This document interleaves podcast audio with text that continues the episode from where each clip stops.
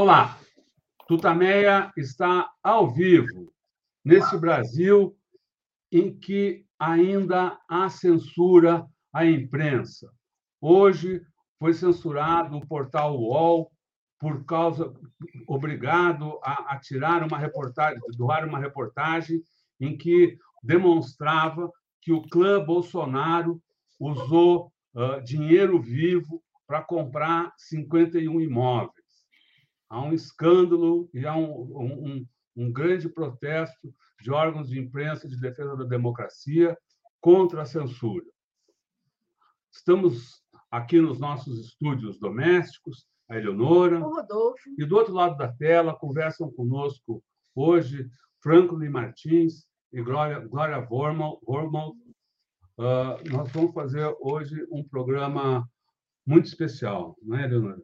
É uma homenagem à, à memória, à trajetória do Avelino Bioen Capitani, que nos deixou no sábado passado, em Porto Alegre, aos 82 anos. E a gente vai fazer nesse programa a, tentar mostrar um pouco da história é, do Capitani, trazendo aqui o depoimento desses, desses dois personagens muito legais que estão conosco hoje, o Franklin e a Glória, que de alguma maneira participaram, né, conviveram de alguma forma com é, o Capitani. A gente vai trazer também depoimentos de é, companheiros do Capitani, trechos e algumas imagens é, de filmes que foram feitos em que ele contou também a sua trajetória. O Avelino Bione Capitani foi um revolucionário. Acho que é a palavra que talvez melhor o defina. Um lutador esteve presente uh, ativamente, sempre em defesa da democracia, em alguns dos momentos mais dramáticos da vida brasileira. Como marinheiro, levantou seus colegas, deixou seus colegas de prontidão em 1961 para defender a legalidade. Quando do golpe de 64, era dirigente da Associação de Marinheiros e Fuzileiros Navais do Brasil e também se reuniu com a Marujada, como ele gostava de falar, para uh, uh, apresentar apresentar armas. estavam chegaram a se reunir armados, dispostos a fazer alguma resistência ao golpe. Isso não foi possível, não, não foi esse o chamado da, da próprio, do próprio governo atingido pelo golpismo, mas Capitani e outros companheiros de então seguiram na luta em defesa da democracia, seguiram na luta contra a ditadura militar estiveram presentes na resistência armada, o capitão esteve presente na resistência armada, chegou a fazer treinamento em Cuba uh, para guerrilha, participou uh, daquela que alguns consideram a primeira guerrilha no Brasil, a guerrilha de Caparaó, teve foi teve no centro de algumas ações uh, espetaculares, fugas espetaculares ao longo do desse período ditatorial e acabou tendo, tendo de se exilar. Mas, ainda durante a ditadura, voltou ao país, como fizeram muitos outros militantes defensores da democracia, voltou ao país para tentar ajudar no processo de derrubada da ditadura e de redemocratização do país, como aconteceu. Depois da, depois, uh, depois da democratização, ele atuou ainda, foi dirigente uh, de, além de ter sido dirigente de organizações uh, de, de, marinheiros, né? Depois da democratização, foi dirigente do Partido Comunista, participou do PT e, e na, no, mais ao final da sua vida se dedicou mais à, à produção literária. Escreveu um livro contando muito dessas histórias, é o, o, A Rebelião dos Marinheiros, e também livros voltados para a espiritualidade, foi um terreno como esse Por, Por que Chora Carol, uh, que também foi, e mais outras realidades, também um, um assunto que o interessou muito. Uh, então, ele é uma figura presente na história do Brasil, e é isso que nós vamos ver aqui uh, ao longo desse programa. Vamos tentar trazer para você essa uh, a presença de Capitani na luta pela democracia, na luta pelo, pela construção de um país mais justo, na luta por trazer o sonho para a realidade. E a gente vai começar, antes de passar a palavra para a Glória e para o Franklin, para darem os seus, seus depoimentos, a gente vai começar passando um trechinho é, do filme Charles Anjo 45, do Adelino Matias de Carvalho, em que o próprio Capitani conta, né, é, enfim, a, seu, os seus objetivos, os seus pensamentos, é, desse, justamente nesse momento em que ele é, entra na militância política. Vamos lá, Rodolfo? Ele está em é, Ah, ele está falando, ele está falando, né, da, da ida a Cuba para treinamento. Então já tinha acontecido o golpe de 64. É, ele, bom, ele, ele tinha é, o, o, golpe derrotou a luta do, do, dos marinheiros. Os marinheiros foram é, é re, violentamente reprimidos. A opção foi é, a resistência armada, ele vai falar, a gente vai falar disso no decorrer do, do, do programa, ele está ligado aí a, a, a grupos uh, que, digamos, gravitavam em torno do Leonel Brizola nesse primeiro momento, e conta aqui para a gente o que, que, ele pensava naquela época, uh, de acordo com esse depoimento dado ao Adelino Matias de Carvalho, a quem a gente agradece muito a possibilidade de mostrar aqui esse trecho. Eu também sabia e não era difícil concluir também, em Cuba a gente se encontrou com algum pessoal, embora que era tudo distantizado, né, coisa, mas a gente acabava sabendo, que eu, um, havia um plano concreto, objetivo, nesse sentido. E, e, era claro que também, ao menos na minha mente, passava que isso tudo era comandado pelo Che Guevara, porque também os cubanos não, não faziam muita questão de segurar isso em segredo, né? Comandante Che Guevara. Che Guevara. E a gente começou a se, se considerar, soldados, latino-americanos. Né? Olha só que, não sei se isso é uma pretensão, mas era uma coisa muito bonita, era um sonho, era uma utopia muito bonita. Soldados libertadores da América Latina, comandado por Che Guevara, o sonho de Bolívar. Eu era um jovem. No Brasil havia uma ditadura. Isso para mim me calou muito fundo. Estava muito lá na minha alma. Estava muito dentro do meu, da minha utopia. Eu achei que isso valia a pena oferecer a vida por. E eu me dispus. Eu me dispus. Eu achei que eu ia morrer toda essa luta. Eu, eu olhei assim para a América assim Latina, vi uma coisa tão grandiosa, uma batalha também tão longa e tão dura que provavelmente eu não ia chegar ao final. Mas eu achava que isso valia a pena. Esse é o, digamos, esse trechinho é, do filme Charles Anjos 45, fala do Capitani, digamos, colocando o seu sonho. E eu queria passar agora a palavra para a Glória, é, é, que é, é educadora popular, agora Valmont, Valmont, que conviveu com o Capitani. Eu queria perguntar para a Glória um pouco quem, quem foi o, o Avelino Bioen Capitani é, enfim, qual é a sua. É, o que passa na sua cabeça quando você pensa no capitão?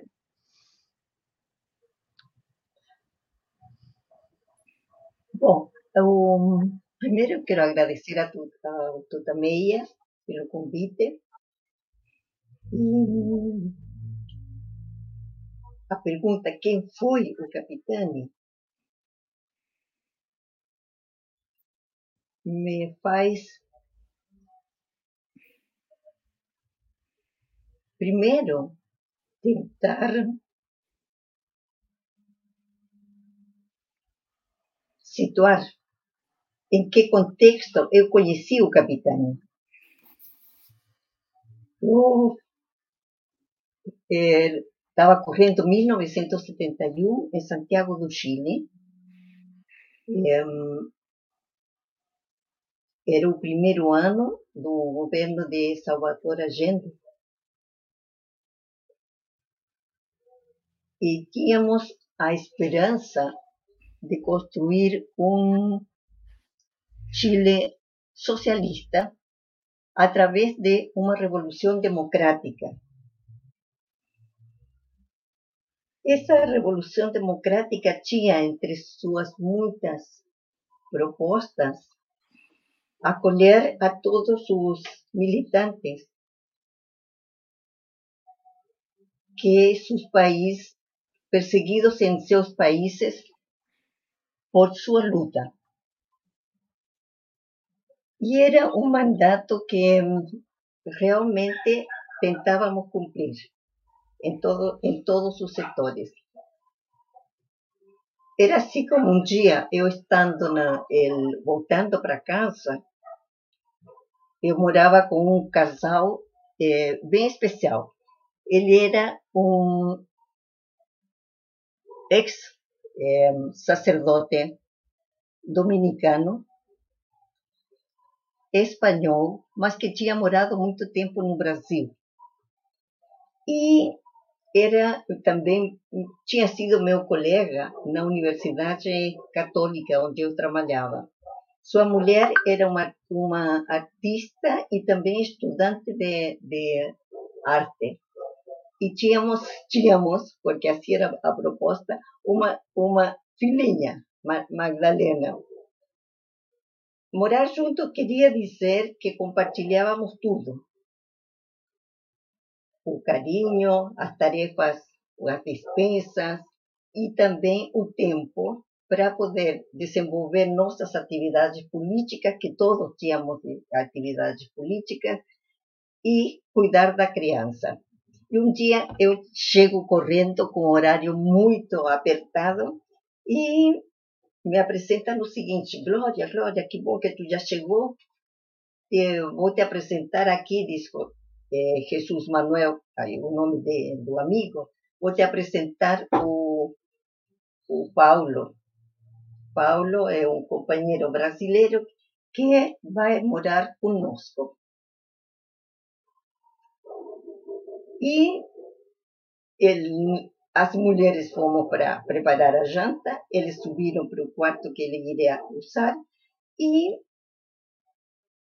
rapidamente o Paulo, capitane, ele vai se integrando à família. Pouco tempo depois, acho que uma semana depois, estávamos de novo em casa, mas Jesus Manuel e Paz tinha saído para fazer suas tarefas. E conversa vai, conversa vem, o Paulo pergunta para mim, como é que é um terremoto? Aí pensei, como é que vou explicar como é um terremoto? Mas a natureza veio em minha ajuda e começou rapidamente a balançar a lâmpada da nossa sala. Aí falei para ele, tranquilo, agora vem o terremoto. E realmente veio o terremoto, e não foi qualquer terremoto, foi um terremoto 7.8, o que queria dizer que tinha até ameaça de tsunami. Sendo isso, o mês de junho, mais ou menos junho, julho, também Santiago, a capital, estava com, era um, uma noite muito fria. E o, quando tinha, antigamente já não acontece isso, quando um terremoto era muito forte, caía as linhas telefônicas, caía a eletricidade também, cortava a energia elétrica. Então era aquela escuridão, tudo é, um grande barulho nas casas e na terra e no fundo da terra também. E tu não consegue te mexer eu tentava chegar no quarto da criança e não, não tinha jeito, não conseguia chegar no quarto da criança para poder procurar um refúgio. O refúgio nessas circunstâncias era embaixo do vão das portas. A gente ficava aí todo mundo apertadinho, esperando que passasse. Essa foi a primeira experiência do capitão com um terremoto. E realmente para ele foi uma experiência que deixou ele assim em cheio no que era nossa situação no Chile, nossa realidade. Qual foi, qual foi o, o, a reação dele?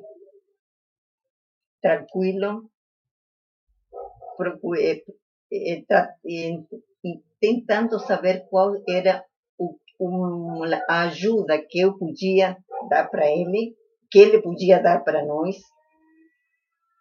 E fomos para a rua. Aí viu também como reage o povo chileno nessa situação.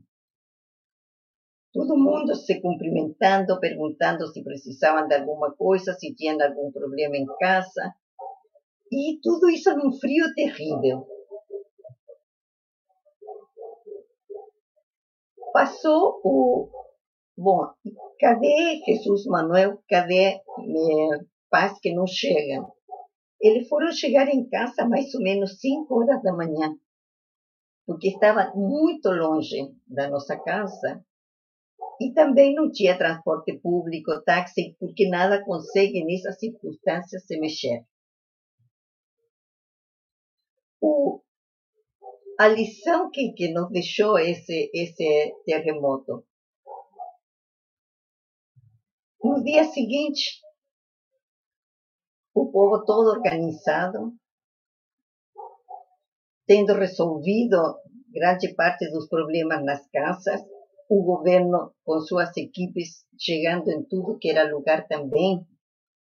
Bom, isso mostrou, e o Capitani falou de, depois sobre isso, que estava num país em que o povo estava organizado, que as palavras da, do governo chegavam e eram atendidas pelo pessoal.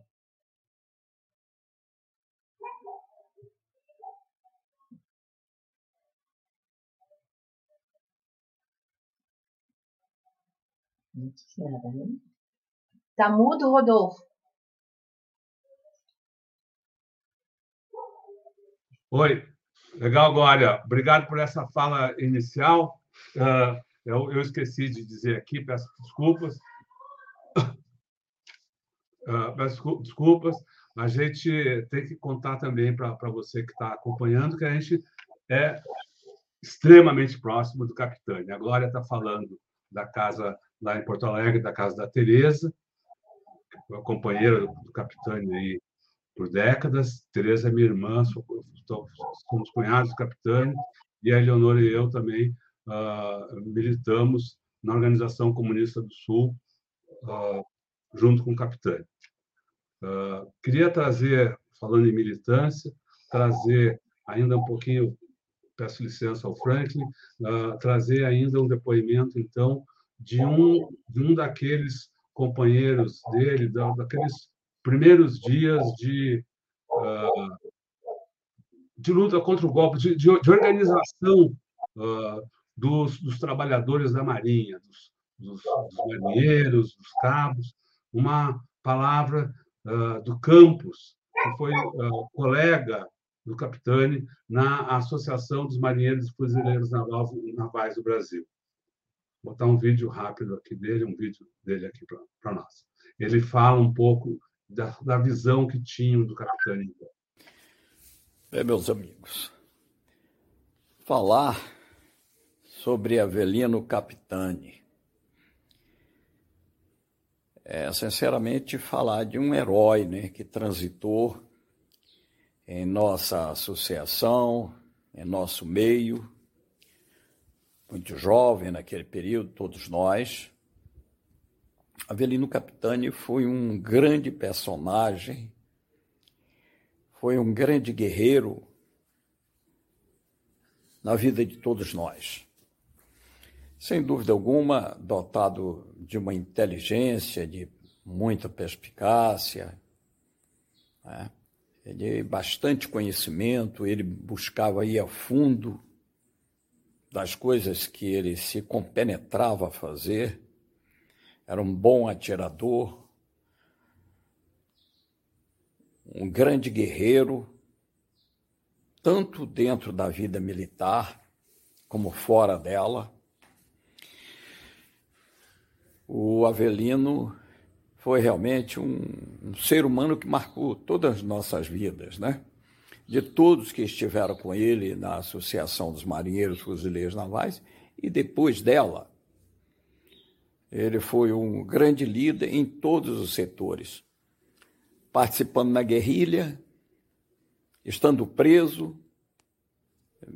Tenho colegas que teve preso com ele, doutor Sena, que é o nosso advogado, estiveram presos na Lima de Brito, e lá em cima no Alto da Boa Vista. Portanto, falar do Anjo 45 é falar de um líder que chegou num ambiente, né, de uma favela, de um morro daquele, e dominou o morro com sua inteligência, com sua capacidade de liderar. Então, falar de Avelino Capitani é falar de uma pessoa especial que passou em nossas vidas. Bom, agradecemos ao campus. Franklin, é, Franklin Martins, acho que dispensa maiores apresentações, é um jornalista é, importantíssimo aqui do país, foi ministro-chefe da Secretaria de Comunicação Social no governo Lula e também conviveu é, com o Capitani. Franklin, quem era o Capitani para você? Olha, o Capitani é um cara especial, fora de série. É uma dessas coisas que mostra como que o povo é capaz de gerar pessoas com uma capacidade de de liderança, de entendimento da situação, de entrega de uma forma espetacular. Ele era filho de imigrantes é, italianos, é, pequenos produtores, viveu, cresceu no campo e procurou uma profissão e foi ser marinheiro, para poder subir na vida e ter uma perspectiva. E lá isso coincidiu com o momento onde boa parte das Forças Armadas já começava a tramar o golpe militar é, de 64. E ele, junto com outros marinheiros, eles fundaram a Associação dos Marinheiros.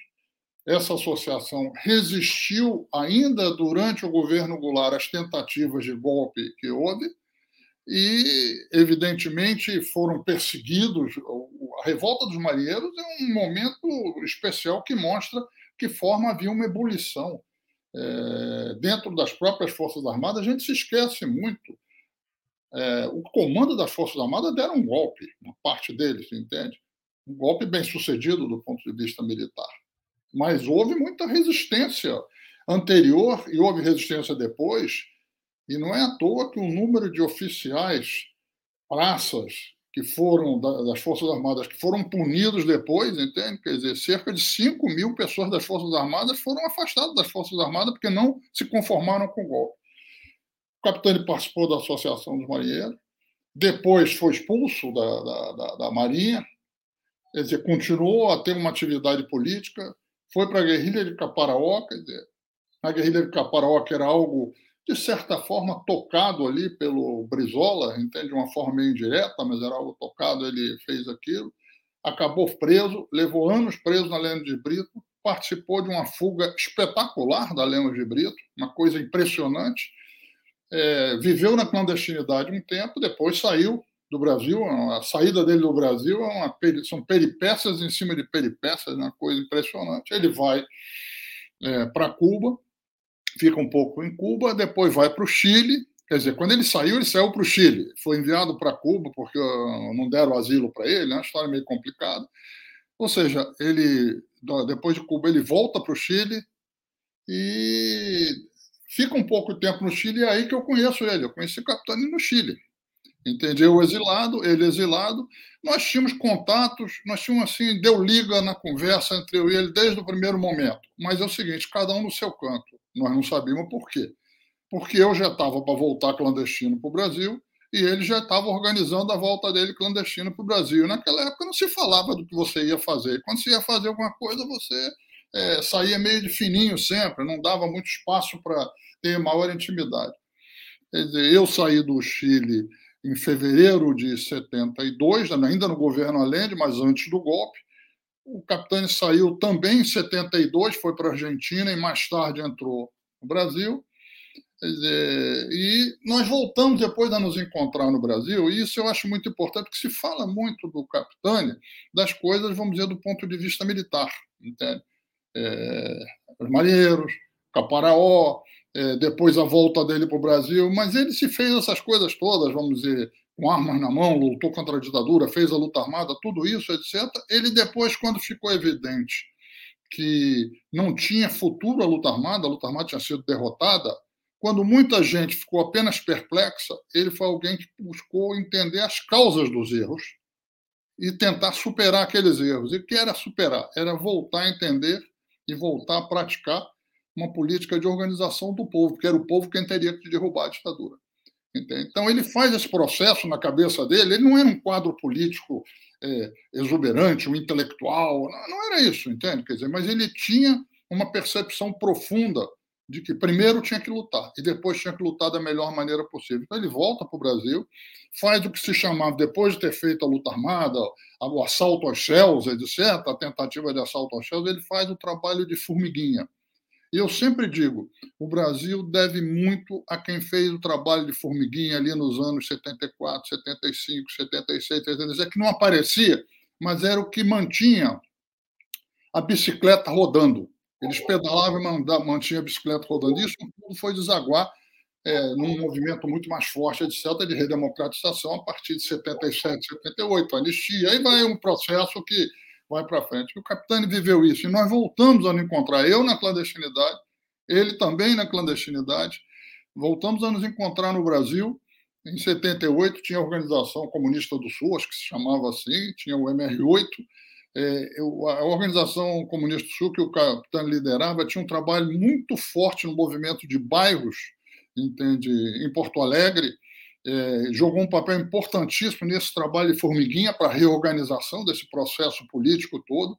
Entende? Grande parte é, do que depois foi desembocar no, forças políticas, quer dizer, que tiveram uma grande atuação depois, começou foi com esse trabalho de formiguinha, onde tinha igreja, tinha revolucionários clandestinos, é, tinha gente que estava despertando para a militância, etc. E o Capitani fez isso. Eu queria terminar, para não falar muito aqui, e aí nós militamos juntos, fomos militar na mesma organização, isso foi algo muito importante. E eu queria dizer o seguinte: a última frase do livro que vocês mostraram aí, A Rebelião dos Marinheiros, que não é um livro só sobre a rebelião, livro da, é, basicamente sobre a rebelião, mas ele é também um livro sobre a juventude e a infância dele no interior do Rio Grande do Sul, a ida dele é, para a escola de marinheiro, de aprendiz de marinheiro, né?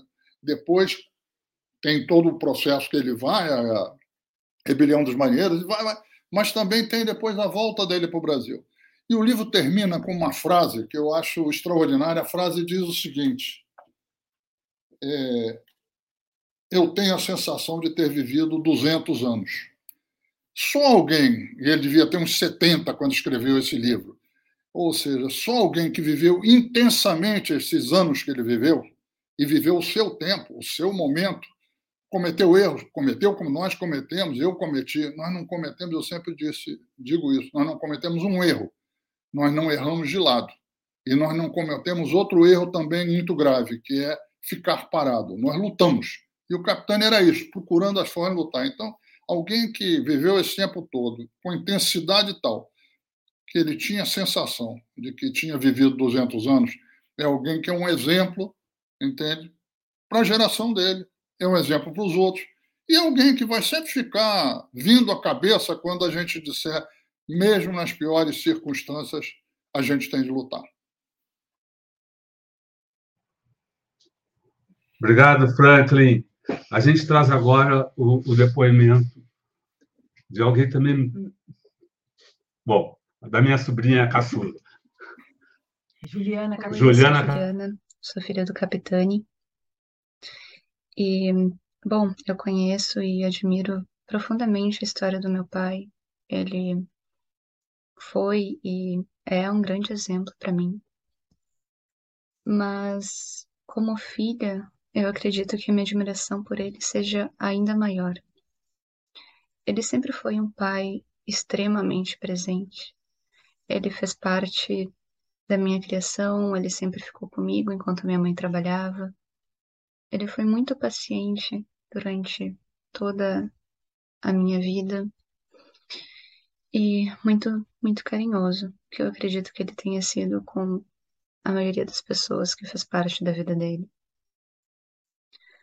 Uma das memórias mais fortes que eu tenho dele é das nossas reuniões. Sempre que tinha algo a ser resolvido na família, uma decisão a ser tomada, um problema a ser solucionado, nós fazíamos reuniões. Ele nos chamava, eu e minha mãe, até a sala e nós discutimos juntos o problema para encontrar uma solução. E isso foi muito importante para mim, porque eu me sentia parte de algo. Eu sentia que eu tinha direitos também. E me mostrou o nosso lugar na sociedade, o nosso papel como cidadãos. Essa é uma das minhas melhores memórias e contribuiu para quem eu sou hoje e por isso que eu quis compartilhar. Bonito, Juliana.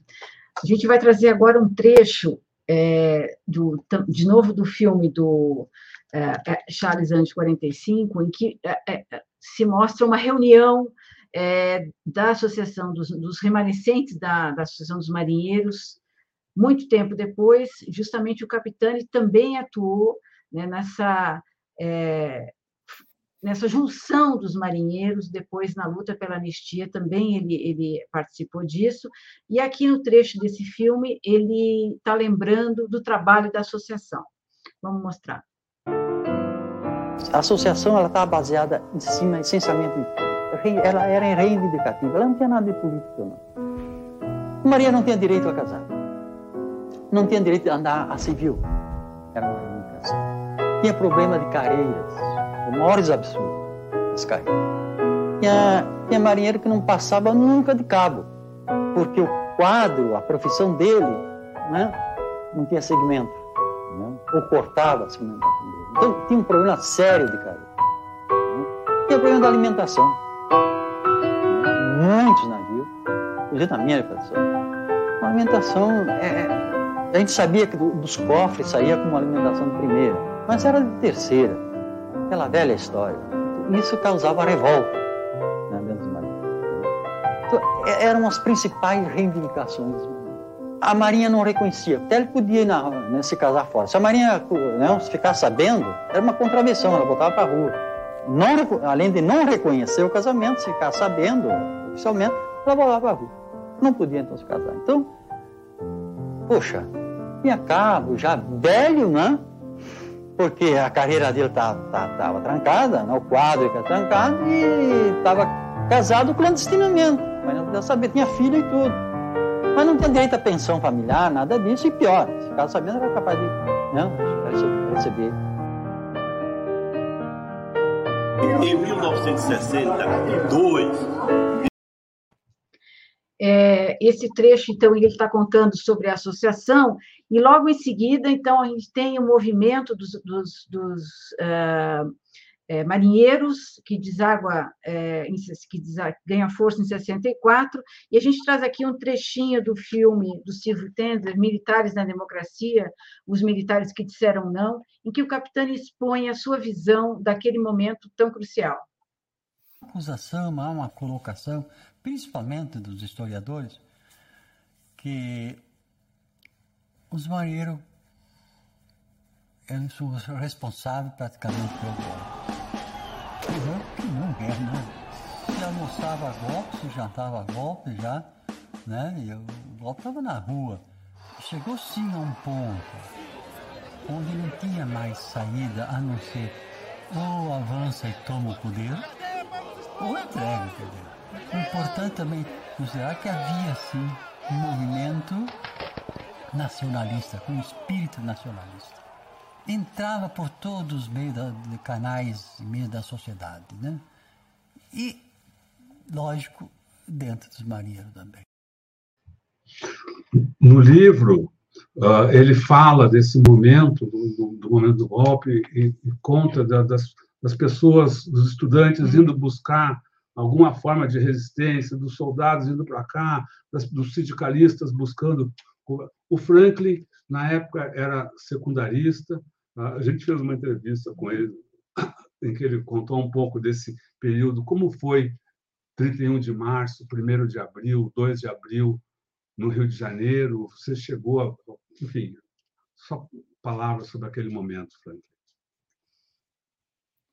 Olha, é, é uma coisa difícil, porque é, o golpe, na verdade, o golpe já vinha sendo organizado desde 1954.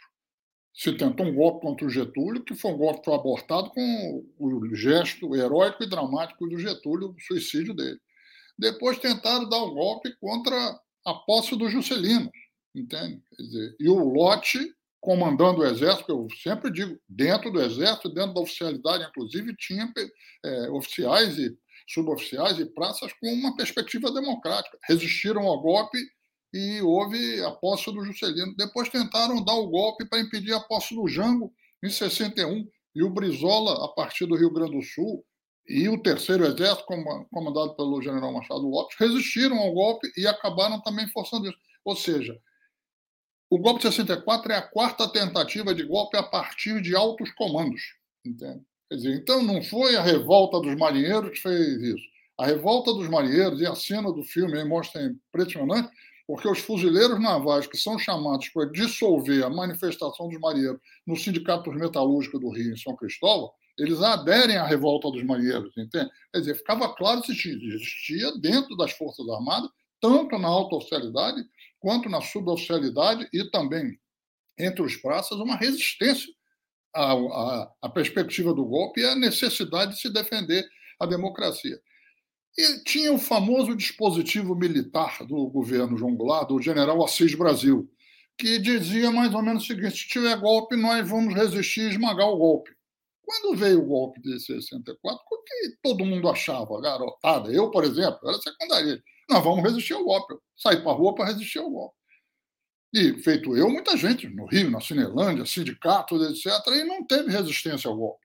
O, o, Castelo, o, o Castelo Branco comandou um processo, quer dizer, que, na verdade, o dispositivo militar do general Alcir Brasil ruiu como um castelo de cartas. Entende? Não houve resistência ao golpe. Em dois, três dias, o Jango saiu do país e a situação estava consumada. Os Estados Unidos mandaram para o Brasil, na quarta frota, para garantir, dar um suporte ao golpe, porque eles imaginavam que o Brasil viveria uma guerra civil que poderia lutar, é, durar até seis meses. Isso depois veio à tona com o, a publicação de documentos internos do governo americano décadas mais tarde. Dizer, então, tudo isso, o que aconteceu não é que teve o golpe, não teve resistência militar, e como não teve resistência militar, porque o castelo de cartas ruiu, nós não resistimos ao golpe. Isso gerou um trauma nas forças progressistas, democráticas do Brasil, um trauma monumental. A minha geração tinha a sensação de que nós não resistimos. Ao invés da gente enfrentar o golpe, entende? Ao invés da nossa liderança enfrentar o golpe, nós nos submetemos ao golpe. Isso é dramático. E isso é uma das coisas que vai pesar muito quando vem em 68, o AI-5 é que vai pesar muito para que muitos jovens, inclusive eu, que não éramos adeptos da luta armada, vão para a luta armada e dizem, nós não podemos de novo ficar sem lutar. Se eles só sabem fazer tudo pelas armas, nós vamos ter que enfrentar pelas armas. Nós estamos errados. Mas isso traumatizou o país.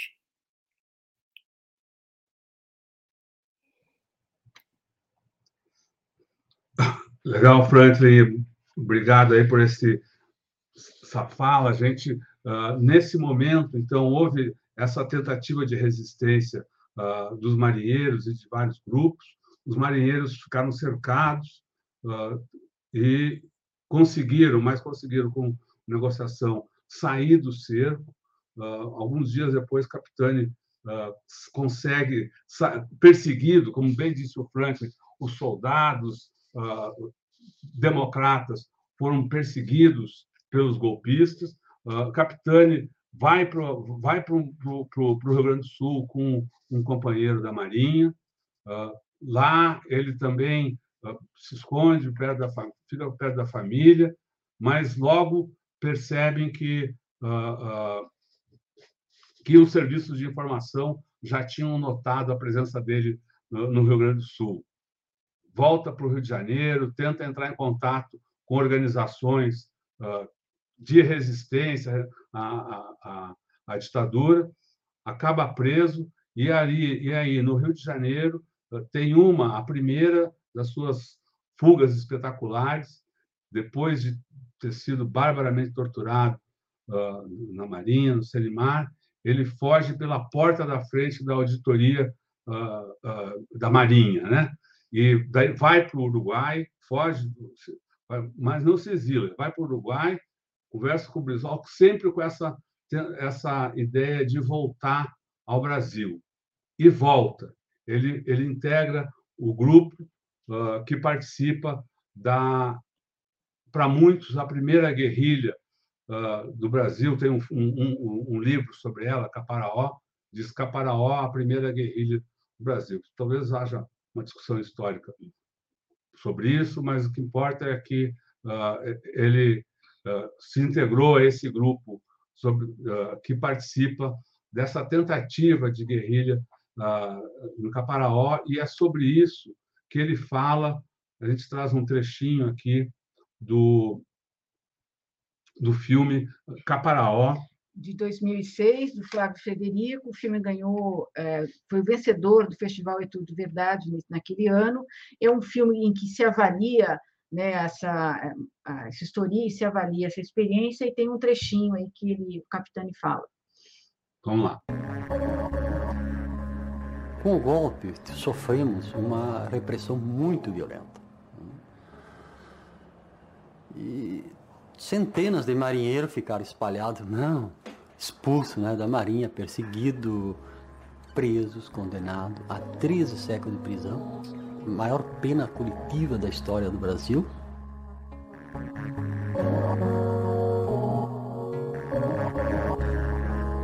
E Caparal acredito que representou o, o, o primeira, primeiro movimento, né, ou a primeira resistência armada contra o regime militar.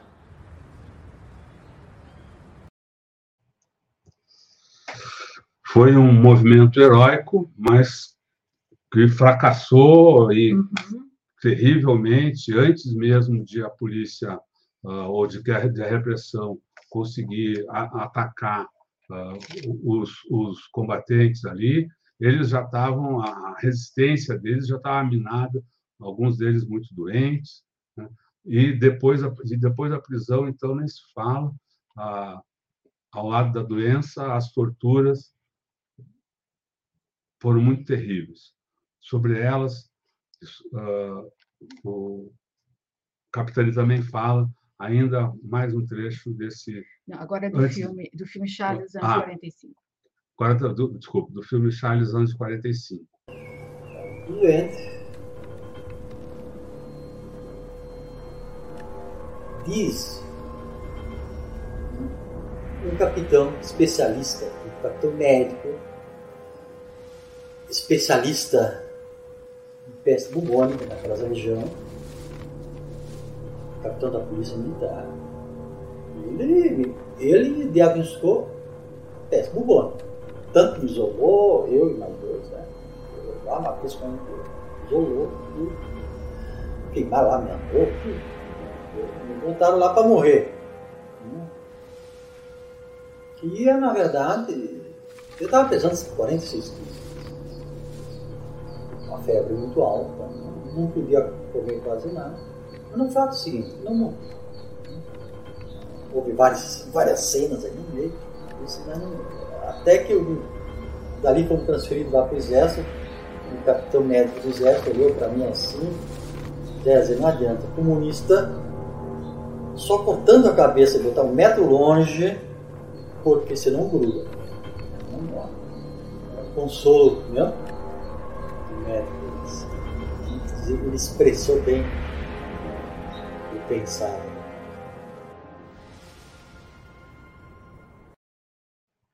É, talvez esse militar tivesse razão, porque mesmo totalmente ao quebrado, levado depois para o Rio, para a penitenciária Lemos de Brito, de lá ele organiza, o capitão organiza uma fuga, essa ainda mais espetacular, como uh, o Franklin falou aqui antes, né?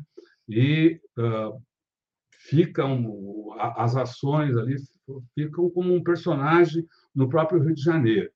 Quem nos conta isso é outro uh, companheiro, uh, outro, outro, companheiro de, de então do, do, MR8, que teve um contato uh, muito particular com o Capitânio. Nós estamos falando de João Lopes Salgado.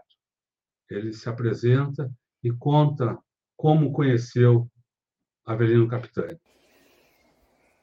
Meu nome é João Salgado. Conheci o Capitânio quando eu era militante do Movimento Revolucionário 8 de Outubro, MR8. Foi no final do ano 1969, princípio do ano de 1970. Aqueles foram anos de é, muita atividade das organizações revolucionárias no Brasil.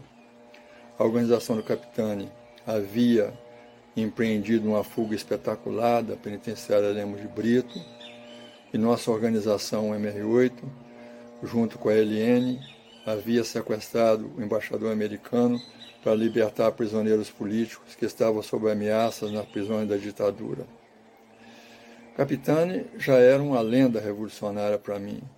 Eu conhecia sua história na Associação dos Marinheiros, sabia de sua participação na guerrilha de Caparaó, a fuga da penitenciária Lemos de Brito e a, o confronto famoso que ele teve com a polícia numa ação do Banco Nacional, também no Rio de Janeiro. Nossa convivência foi relativamente curta, mas muito intensa. Capitani entendia muito de luta revolucionária e sabia tudo de armas e de guerrilha. Nos impressionava muito sua humildade e sua doçura, a tal ponto que o companheiro Chico, que nos abrigou no seu sítio, era um militante das Ligas Camponesas de 1964 e que tinha conhecimento de, da passagem de Capitani por Cuba, brincava que o Che Guevara devia ter se inspirado no Capitani quando criou a famosa frase "Aí que endurecer-se sem perder a ternura". A capitã tinha uma bala alojada em um dos braços, é, resultado daquele confronto que ele teve com a polícia é, no Rio de Janeiro, na ação do Banco Nacional. Eu havia estudado medicina há três anos, tinha feito um curso de primeiros socorros em guerrilha, carregava comigo um pequeno material de primeiro socorro e me propus a retirar a bala mas qual foi a minha surpresa quando o capitão me disse que não podia haver sangue? De qualquer maneira, decidimos extrair o projétil. Capitana virou a cara para o outro lado, mordeu o outro braço. Então eu extraí a bala, que era um projétil 9 milímetros, sem anestesia e sem grande sangramento.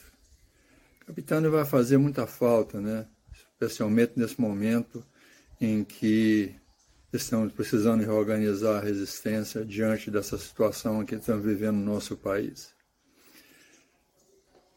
Está sempre, companheiro, capitão presente.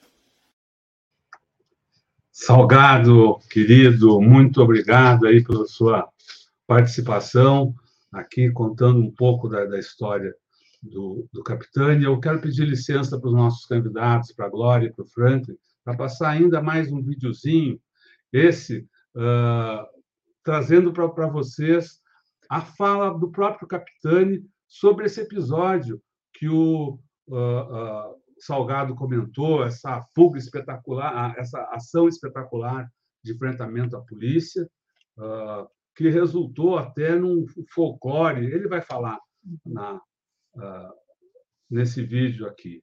Que é do vídeo do filme Charles Anjos 45, do Adelino Matias de Carvalho. Vamos lá. Eu pego a M1 novamente, né? Tem aquele pouco e começo a pirar. Aqueles Antes, antes de começar, acho que é melhor eu, eu contar aqui uhum. o que, que, porque a gente isso aí é, foi um, uma ação de assalto a banco as coisas não deram muito certo.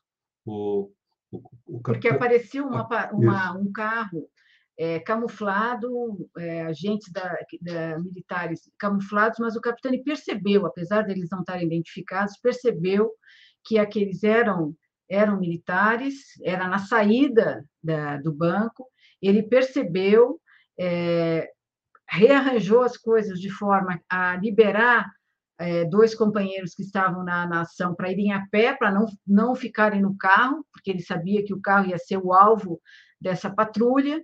Só que a, a quem estava na, na, direção entra em pânico, bate no ônibus e ele não ele ia atirar no, no, no, no pneu do carro da, da, dos militares, não consegue, e aí ele resolve, aí que ele fala, aí eu pego para atirar.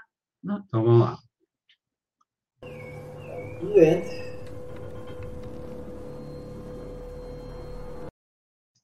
Desculpe. Eu pego a M1 novamente, né? Tinha caído um pouco e começo a tirar. Porque eles desceram da caminhonete e vieram em cima do fogo. E eles também começam a tirar. Aí um marajado me pegou na mão. Jogou a mão longe, mas eu com a outra ainda continuei tirando. E aí eles recuaram. Eu desci do Fuca, me escondi atrás continuei também dando pequenos tiros, né? Porque eu tinha um carregador com 30 tiros, então eu tinha uma munição razoável. Eles recuaram. Aí eu saio do Fuca, vou me encostando no ônibus, eles voltaram, né?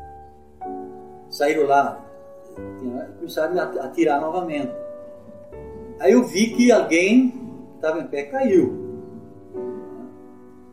E daí eu saí, voltei a atirar, eles voltaram a recuar. Eu saí e fui embora. Nem sabia de onde estava, pelo nada, sangrando muito. Mas fui embora. Tinha um guarda de trânsito, eu contei a Emily para ele, usava uma 45 na cintura, esperei correr, ele Eu devia estar num, num estado assim, espantoso, olhando, não, olhando para mim, para o cara, não, com uma arma na mão, outra na cinta, sangrando. Não, é, devia estar assustando todo mundo, né? Ver a minha aparência e ver se eu Aí eu atravessar a última rua, não, dei de cara já em cima do. Aí sim, tamborão, um delegado e policiais. Mas eu não sei quem se assustou mais, talvez, né? Porque eu, eu eu dei um pulo assim no meio da rua para atravessar, quando dou um pulo, frente ao campo. Né? E aí, lógico, eu paro mas cima pedi que fosse embora. Eles foram. E se mexia, tirava. Acho que fizeram a coisa certa. e embora. E eu atravessei, comecei a subir o morro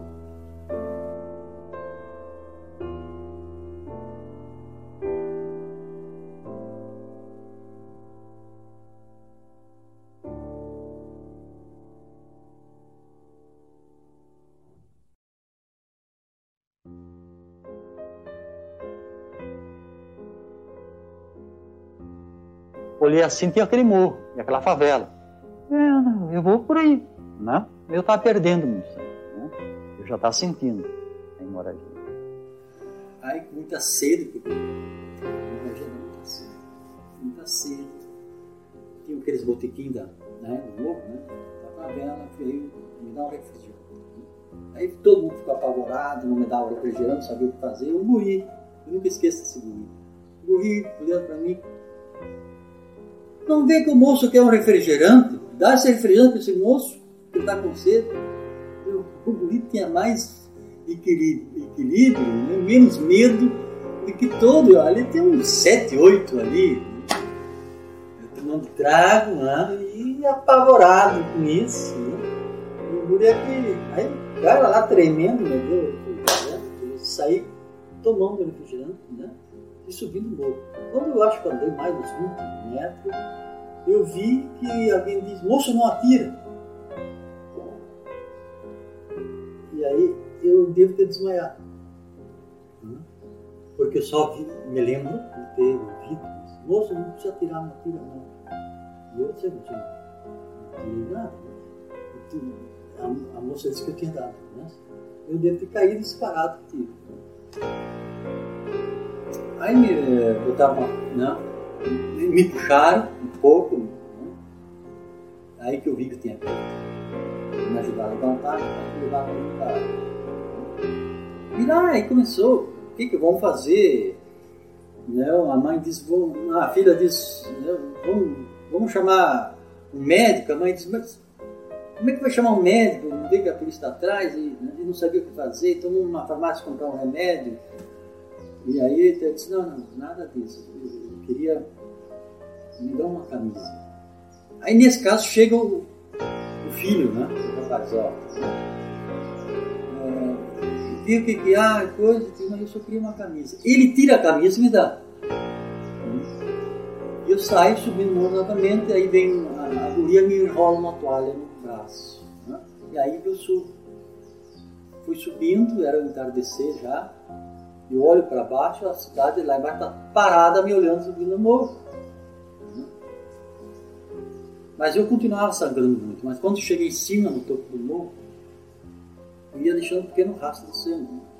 Eu consegui fazer um curativo que usava o primeiro socorro, sempre junto. Né? O primeiro socorro era um esparatrapo, né? um coisinho de gás eu botei aqui, fiz para conseguir destacar a hemorragia. E andei né, numa estradinha que desci, todo mundo pensou que eu desci para a cidade, mas na verdade eu, eu voltei para o mesmo passo, já estava escurecendo e consegui me meter por dentro daqueles morros, meio dos capim. Aí fiz um buraco, me enterrei lá, né, e fiquei só até outro dia, à noite. Me procuraram lá durante todo o dia, toda a polícia, exército, aeronáutico, e não me acharam. Me passaram por cima, né, mas eu estava bem enterrado. E nunca mais me acharam. Conclusão. Primeira conclusão, que eu tinha morrido. E deu nos jornais. Minha mãe luto, tudo. Aí então essa é a história da música. Por isso Charles ama O Robin Hood do Rio de Janeiro. É. né? Eu acho que tem um, bastante fantasia história. Mas né, Nesse caso não era fantasia, era a realidade.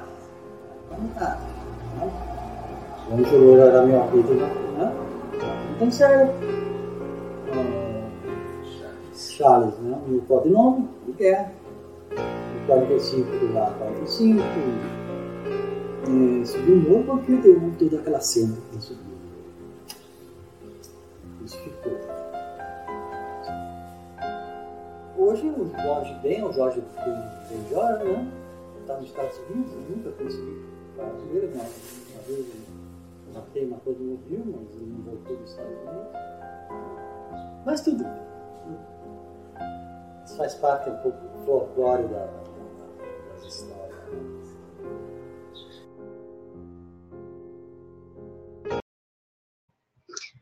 Esse, esses fatos, então, essa, essa fuga aconteceu em dezembro de 69 sei se a Glória o Franklin querem comentar essa depois a, a, a vida pós ações é, é, da luta armada que vocês acompanharam.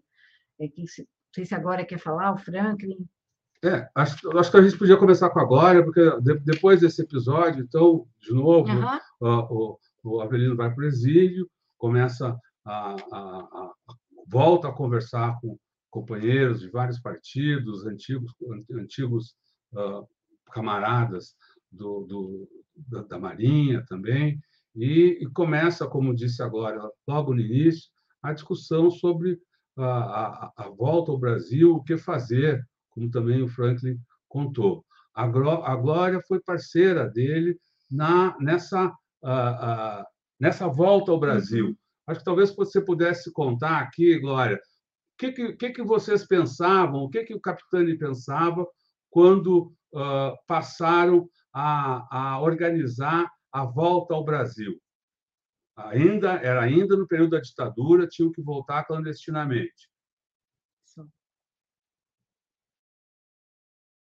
É, não é o capitão e eu, era o grupo de companheiros brasileiros que reunidos em Santiago do Chile em 1971, fim de 1900, Melhor, após confirmada a morte do capitão Lamarca, o grupo dos companheiros eh, decidiu que era hora de agilizar a volta deles para o Brasil.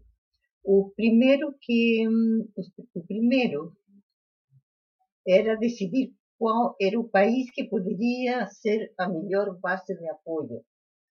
E isso foi escolhido a Argentina. Então, já, acho que o Franklin falou isso, é, a fim de 71, começo de 1972, eu e Capitani fomos para montar uma base em Buenos Aires.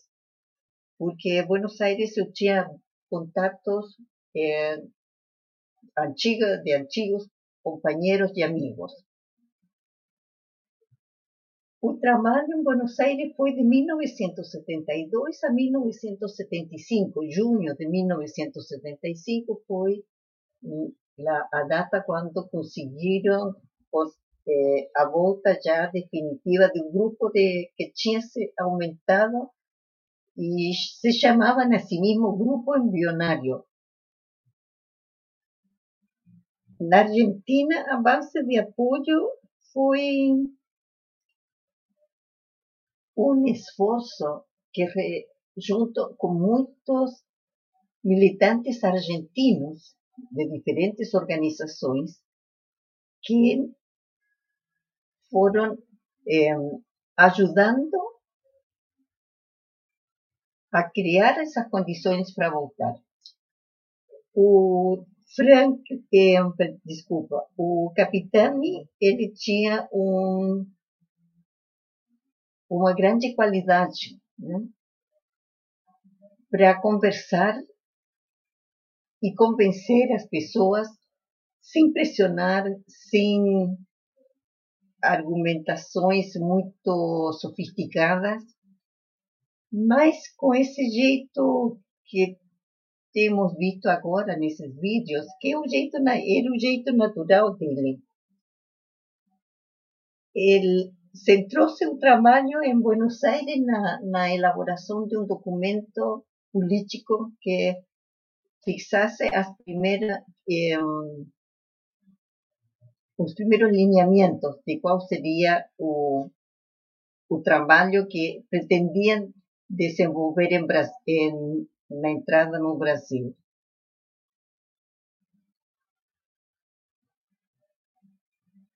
O, Argentina, que tinha sido uma boa base após a volta de Perón e os conflitos que se desenvolveram entre as organizações argentinas, além da luta contra o próprio.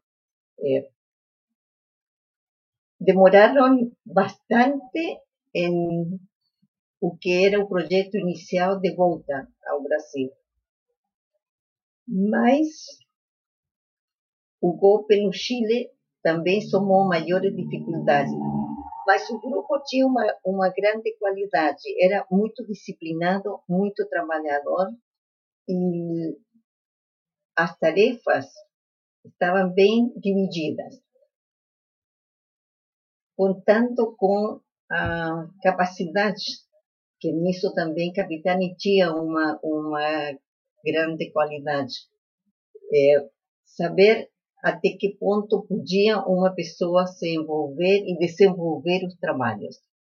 No meu caso, eu e outra companheira brasileira, Heloísa, éramos as, encarregadas de fazer os primeiros contatos quando, desde o interior, desde o Brasil, o pessoal se manifestava eh, com vontade de, de formar parte dessa, dessa empreitada.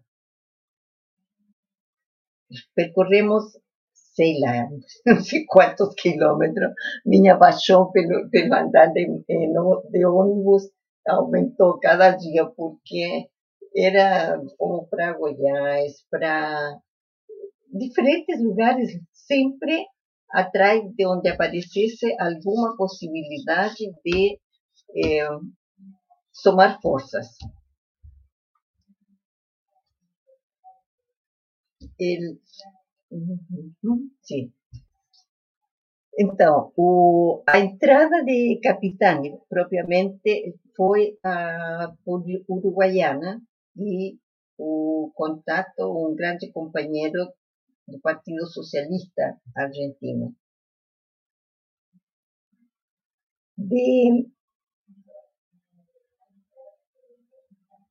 do sul do Brasil, Capitani tinha que chegar até a Bahia, porque lá seria um grande encontro e definiriam o, o, as condições em que iam desenvolver seu trabalho. Não deu certo. Isso foi uma, uma frustração muito grande. Né? E, de repente, estava. E agora fazer o quê? A única possibilidade era voltar depois de uma, uma experiência de alguns meses, um trabalho no interior da Bahia, a única possibilidade era voltar para o sul, onde ele achava que seria menos visado, era menos, ele podia permanecer, é, é, sim, misturar-se melhor com, com a população. E aconteceu isso. Tivemos que descer da Bahia eu percorrendo algum, alguns contatos que tinha de colegas que tinham sido colegas meus no mestrado que tinha feito em Santiago, passamos por Espírito Santo, Curitiba, e, na verdade, era a situação de, do Capitani deixava o pessoal com muito temor. Mas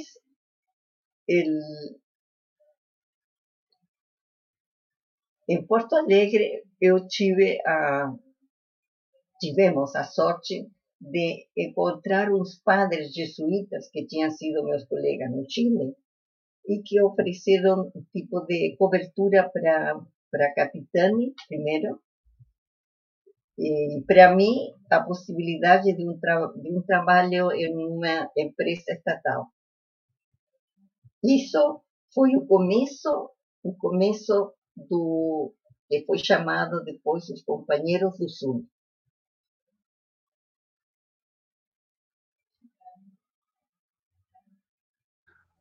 Ótimo, Glória, obrigada. Exatamente, então, é, é um momento, então, que uh, o, o Capitani, com, e agora, e, e esses, esses, a experiência uh, trazida do exterior, com quase nada se cria, então, a, Companheiros do Sul, a Organização Comunista do Sul, ah, como ficou mais conhecida depois, que teve um, um grande trabalho, no, especialmente no movimento popular, nos movimentos de bairro, como disse, havia dito Franklin logo no, no início. Ah, a, a, linha política ah, ou a crítica ao, ao, passado é, talvez tenha guarde semelhanças com a crítica que que mais ou menos na mesma época fez o MR8 e tinha uh, uh, e projetos semelhantes, ou, ou, seja, o que tinha que ser feito era ir buscar o, a luta com o povo. Queria que o Franco lhe contasse um pouquinho mais sobre isso, se há mesmo essa semelhança ou não há essa semelhança, enfim. Uh, qual a sua palavra,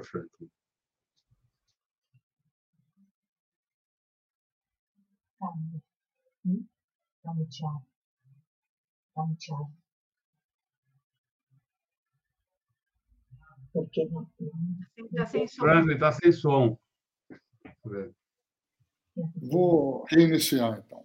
Isso, Eu não sei se foi 77 ou 78, é, fizeram um contato com a direção do MR8 comigo, e chegou até a mim, de que um grupo de companheiros no Sul queria conversar com a gente trocar ideias, etc. E tal. Eu fui ao Rio Grande do Sul, clandestino, vivia clandestino no Brasil, com documentos falsos, etc. E tal.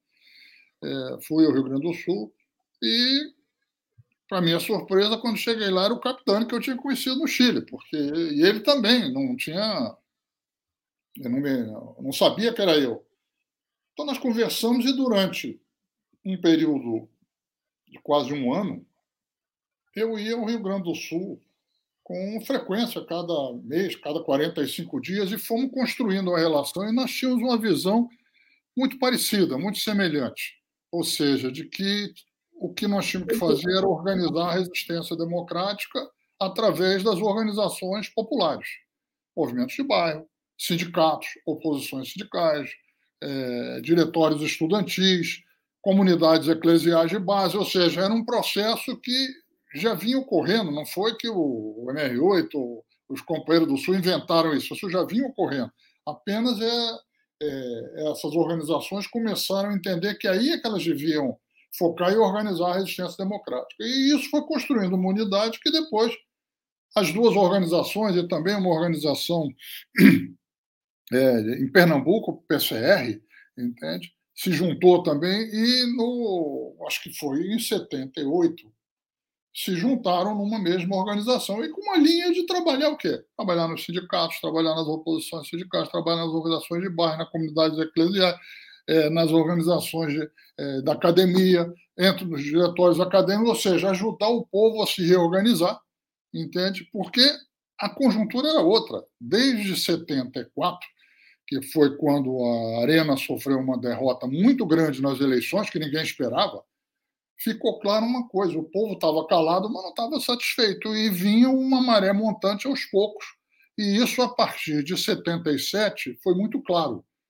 77, porque o movimento estudantil começou a se mexer, os intelectuais começaram a se mexer, as organizações, as oposições sindicais cada vez eram mais presentes, mais fortes. Isso tudo faz desembocar a partir de 78, 79, nas grandes greves, entende? Quer dizer, e o movimento pela anistia, ou seja, na verdade, politicamente, a ditadura foi caindo na defensiva, tanto que, a partir de 74, o Geisel falava na necessidade de uma distensão lenta, gradual e segura, ou seja, nós temos que ter um outro tipo, um terceiro tipo de ditadura. A primeira tinha sido uma ditadura até o AI-5 e depois a ditadura terrorista, que foi do AI-5 até é, mais ou menos 78, por aí, 77, e a partir daí ele disse, nós temos que sair dessa fria, como é que a gente sai?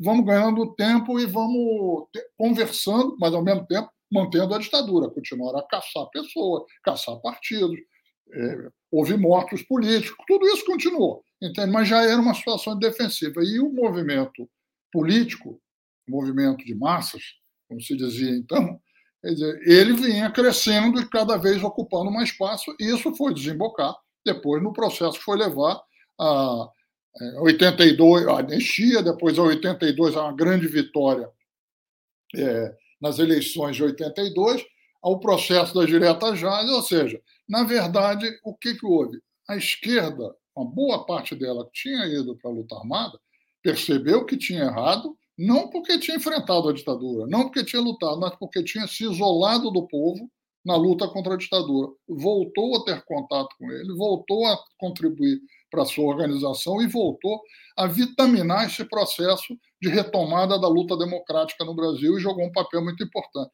E os companheiros do Sul jogaram um papel importantíssimo dentro disso, e o Capitânio também. E isso tudo acabou resultando no processo constituinte, né, que mobilizou todas, muitas dessas organizações todas, o movimento da caristia que já vinha, é, e isso tudo foi ganhando ganhando corpo, né, com, a, com o processo constituinte. Houve as eleições é, em 89, as primeiras eleições da pós-ditadura, e antes, em 89 já é, houve a eleição, é, tomou posse o Olívio Dutra né, que foi também resultante, uma eleição também resultante de todo esse movimento que é, trazia é, o movimento popular mesmo para o poder e para a cena para a cena política. O, o, o, governo do Olívio, né, que foi que agora é candidato ao, ao Senado aos 81 anos, né? É, ele inovou, criou o orçamento participativo, mudou muito da, das estruturas lá na cidade de Porto Alegre, que virou um caso especialíssimo aí de, de administração pública voltada é, para a maioria da população. O Capitani fez parte dessa, dessa administração e o Olívio Dutra nos mandou aqui uma, um depoimento sobre o papel do Capitani nesse no outro momento da história, quando é, o PT chegou ao poder em, em, em 89 em Porto Alegre e o Capitani estava lá. Vamos lá. Vamos lá.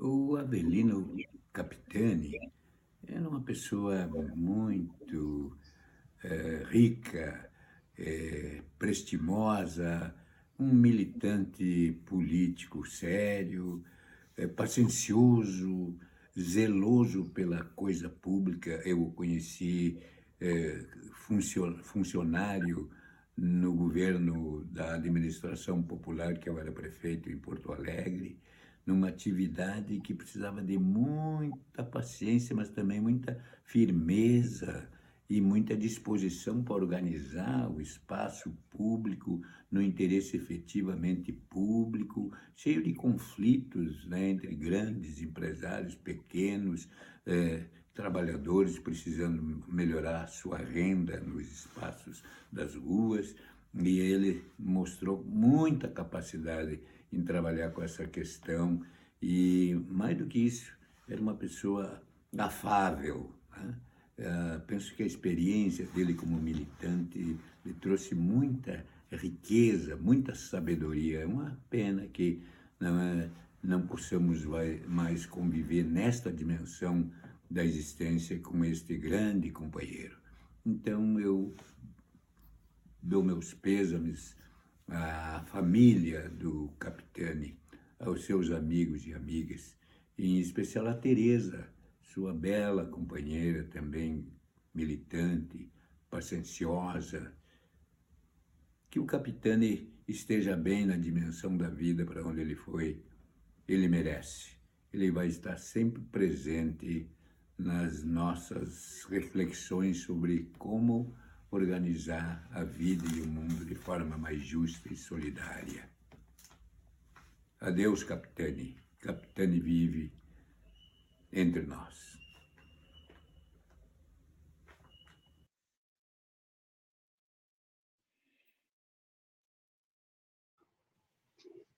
Depoimentos emociona a gente. É, eu queria trazer, a, gente trouxe todos esses vídeos aqui, a gente recebeu também, no meio da tarde de hoje, a mensagem de um companheiro que, vive, que esteve, conviveu com o Capitani no Chile. Ah, ele mandou uma carta para Teresa e eu queria pedir agora, a, a, agora para que a Glória lesse para nós essa, essa carta aí em espanhol mesmo, enfim, a gente entende aqui. Né? Glória, você pode ler então a carta, apresentar. Quando muere um revolucionário, en el firmamento se apaga una estrella. Estimada compañera y amigos, hemos sentido una gran pena al enterarnos del fallecimiento de nuestro compañero Avelino Capitani, revolucionario brasileño, marinero, resistente a la cruel y genocida dictadura brasileña, guerrillero y militante popular. Lamento no haber podido compartir con él memorias de militancia en los últimos años. Sin embargo, conservo en mi mente los grandiosos y épicos días de 1970 luego de su llegada a Chile, cuando compartimos en la ciudad de Calama antes de su viaje a Cuba. Nosotros estábamos en plena campaña electoral, la que a fines de 1970 nos significó elegir a Salvador Allende como presidente de Chile. Capitani se envolvió con el fervor popular de entonces y nosotros nos envolvimos en la mística y el orgullo combatiente que él expresaba como el revolucionario latinoamericano que era. En lo personal, durante los meses que compartimos casa y esperanzas, Abelino me enseñó cuestiones fundamentales que luego me permitieron ser transmitidas a otros durante los casi 15 años que vivimos clandestinamente durante nuestra propia lucha de resistencia popular en contra de la dictadura militar chilena. En común éramos hijos de la dignidad, la resistencia antidictatorial y la justicia social. Eran días en que los riesgos y sacrificios por nuestras familias, el pueblo pobre y la patria no nos amedrontaron.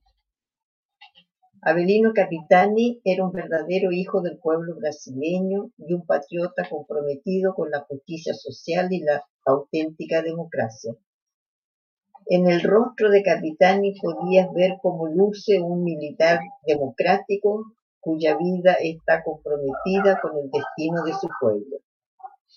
Espero que las semillas de Avelino en Capitani, las que sembró durante toda su vida, germinen y nuevos hijos del pueblo continúen la larga marcha a la libertad y a la integración de nuestros pueblos latinoamericanos. Profesor Carlos Moya Ureta, Chile. Obrigada, Glória. E agora a gente vai trazer. Vai trazer um depoimento de agora. Da, da Juliana. Da Juliana, filha do capitão. Bom, a história do meu pai, para mim, é um legado de democracia e direitos humanos e que merece ser contado. Mas o relato que eu tenho para fazer agora não é sobre o tempo que ele era jovem, e sim sobre o que aconteceu depois. Por volta de 2012, dez anos atrás, quando meu pai tinha 72 anos, ele começou a apresentar alguns sinais de esquecimento e confusão mental. E mais problemas foram surgindo. Ele teve um AVC, depois ele teve um câncer. E quando meu pai faleceu esse ano, já havia muitos anos que ele não falava mais. E por todos esses sintomas que ele teve, esse quadro, muitas pessoas perguntavam para mim e para minha mãe, perguntaram inclusive depois que ele faleceu, se ele tinha Alzheimer. Não, ele não tinha Alzheimer.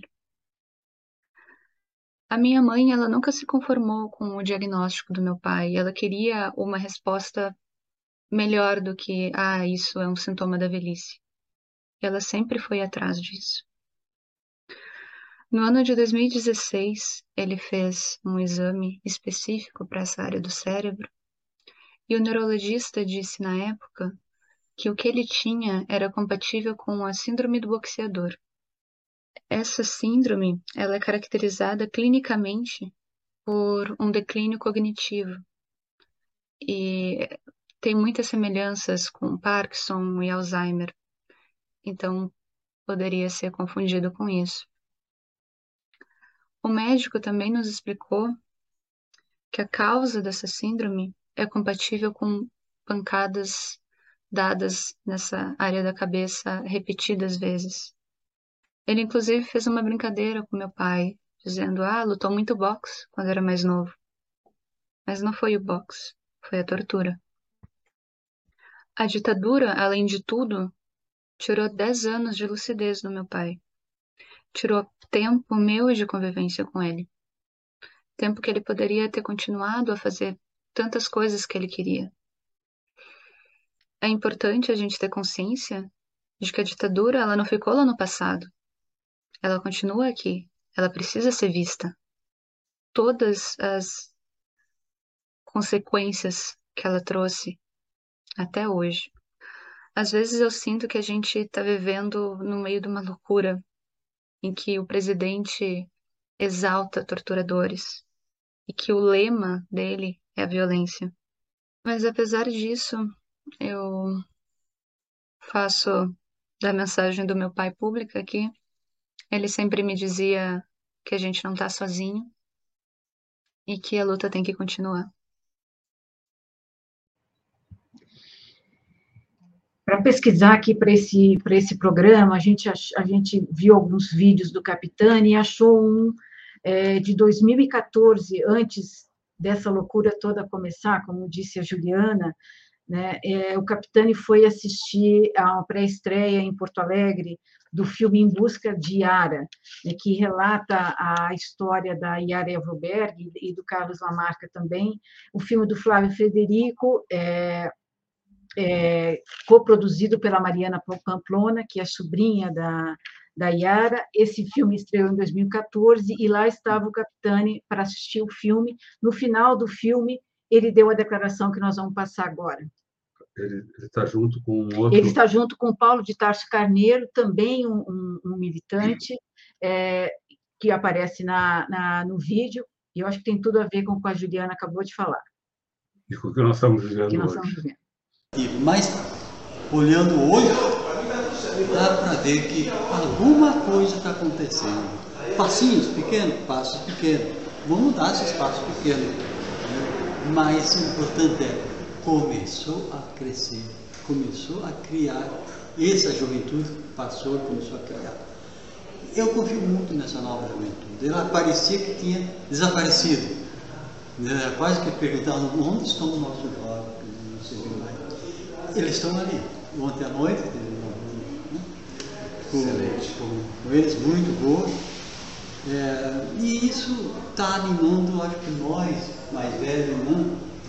Dentro, tá, estamos começando a se reanimar. E quem sabe a gente vai. De algum novo ciclo. É, um cantinho lá para nós, acho que deve ter ainda, né? Vai né? E aí vai estar tudo bem. Vamos voltar à luta. Que bom. Nós vamos voltar à luta, eles estão começando e estão indo, né? Mas é isso. Um resumo muito grande é isso. Eu acho que novas perspectivas estão ali na frente. É o importante se engajar nela. Né? O que foi destruído vai ser reconstruído. Né? E eu acredito que não vem mais esses monstros. Né? É, eu, O senhor acha que o Brasil. Que não viesse. né? O, o senhor acha que o Brasil aprendeu ou ainda tem muito que aprender? Não, tem sempre muito para aprender, porque mesmo porque foi é, rompido muita coisa, né? destruído muita coisa, né? silenciado muita coisa. Então agora tem que cantar tudo isso, né? tem que fazer, refazer tudo isso. E é isso que nós vamos fazer, eu espero. Uhum. Tudo a ver com agora. né? Franklin, Glória, A gente agradece muito aqui a, a participação desses companheiros de luto da Aveline, combatentes também do povo brasileiro, o Franklin, a Glória, vamos passar a palavra para você A gente, já. é, a gente agradece todo mundo que acompanha, está acompanhando aqui esse, essa homenagem ah, a, um, a um guerreiro, a um combatente da democracia, a um combatente do povo. Ah, e queria aproveitar esse, esse momento de agradecimento para agradecer também a outros heróis, nem sempre lembrados, heróis do presente, as mulheres e os homens que atuam na linha de frente do combate à Covid no Brasil, muitas vezes colocam suas vidas em risco, e muitos delas e deles perderam as vidas nesse combate, e ainda ah, enfrentam as barbaridades feitas por esse governo contra a saúde, contra os trabalhadores de saúde. A elas e a eles, o nosso muito obrigado, que também contribuíram apesar das loucuras desse governo, talvez as coisas seriam muito piores. E a pandemia foi terrível, está sendo terrível para todos nós, ah, por causa da ação do governo Bolsonaro, que, em- longe de ouvir as orientações da da Organização Mundial da Saúde e das instituições médicas e científicas brasileiras, se somou ao vírus, atuou espalhando a doença, e o resultado são esses números. Os mais recentes, divulgados hoje à tarde, dão conta de que temos 685.750 vidas perdidas por causa da política de Bolsonaro na pandemia. São 34 milhões 624 mil 427 casos.